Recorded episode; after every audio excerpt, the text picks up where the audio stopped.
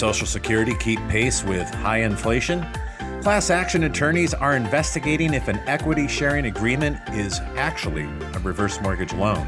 And one lender speaks out on navigating today's tough reverse mortgage market. These are your top reverse mortgage news stories for the week of March 27th. You're listening to HECM World Weekly, the nation's only weekly podcast for you, the reverse mortgage professional.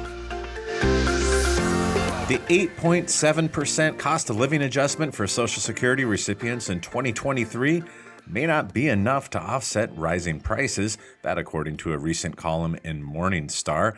It says reports are indicating that Social Security trust funds could be barreling toward insolvency by the year 2033. But they say there is a more immediate threat.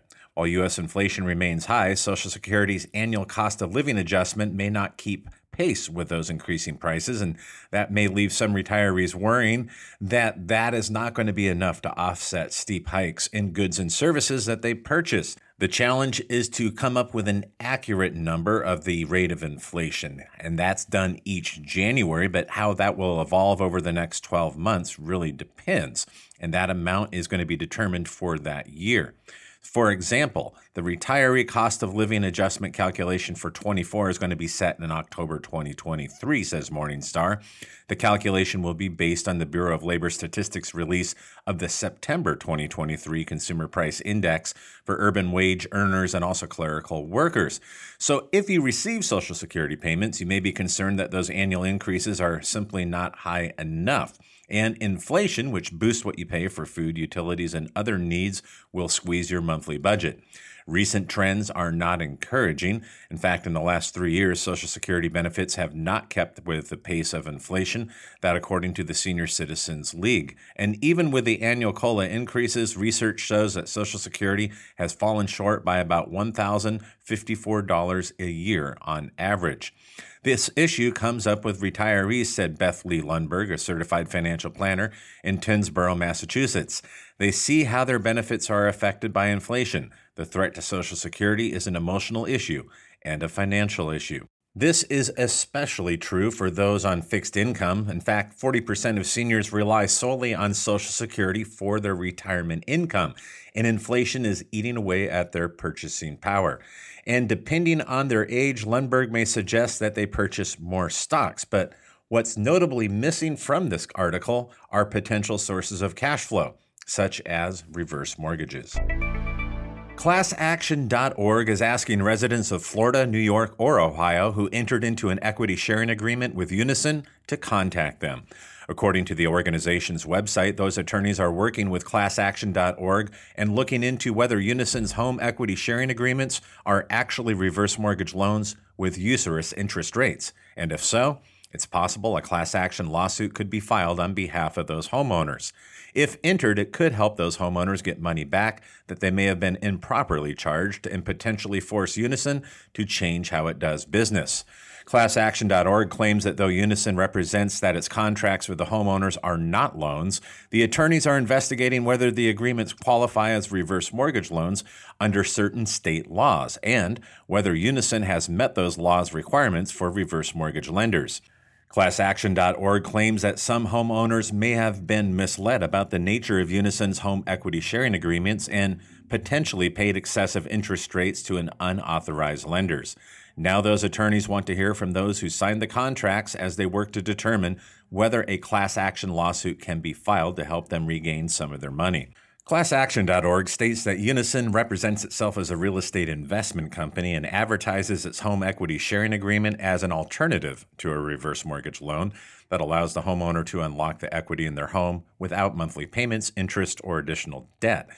Similar to a reverse mortgage, Unison's equity sharing agreement allows the homeowner to, quote, convert a portion of their existing home equity to cash via a lump sum payment from Unison, who then places a lien on the property. At the end of the agreement, which lasts 30 years at the most, the homeowner must pay back the amount they received plus or minus a percentage of the home's change in value. According to Unison.com, the agreement ends when the homeowner either sells the property or buys out Unison's investment. Despite Unison's representations that it's a financial arrangement and it's not a loan, there is reason to suspect that some of the home equity sharing agreements may qualify as reverse mortgages and should be regulated as such, stipulates class action. And in our final story for the week, Reverse Mortgage Daily interviewed one lender who is navigating today's very tough and challenging reverse mortgage market, but there may be a change. RMD interviewed Omar Anabi, who is a co founder and branch manager of NCAR.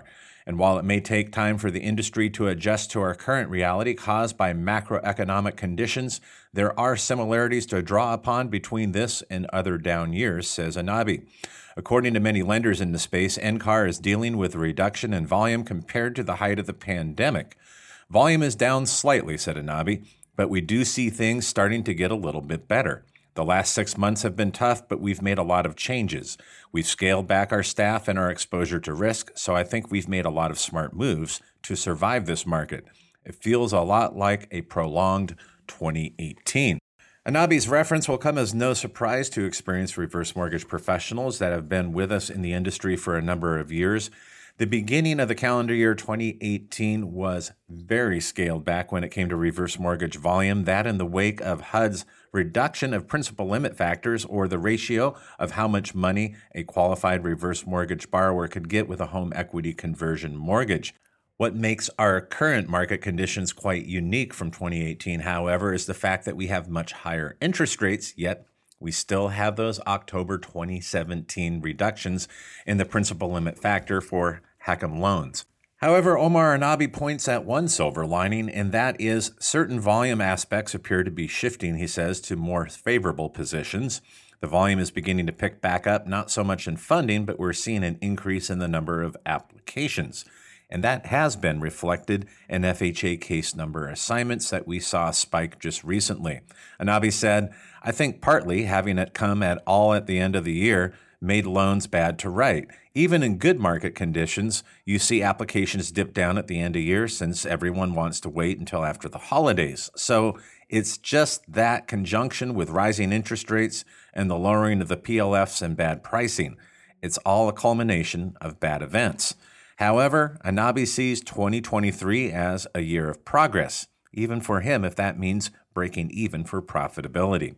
I don't think we're going to see the industry grow because the Fed is raising rates a little too fast for the PLFs to keep up, he said. But I think that the demand is as high as ever and that there's still a ton of people that need this product. Thank you for joining us for today's episode of HECM World Weekly, the nation's only weekly podcast for reverse mortgage professionals. Apple users can listen and subscribe on iTunes. If you have not been to HECMWorld.com, be sure to go there today because we have a brand new exclusive interview, part one of two, with two wealth planners that discuss why there is so much resistance against reverse mortgages and retirement income planning amongst financial advisors and how we as an industry can better communicate with financial professionals. You don't want to miss it. We look forward to seeing you next week for more reverse mortgage news on the go.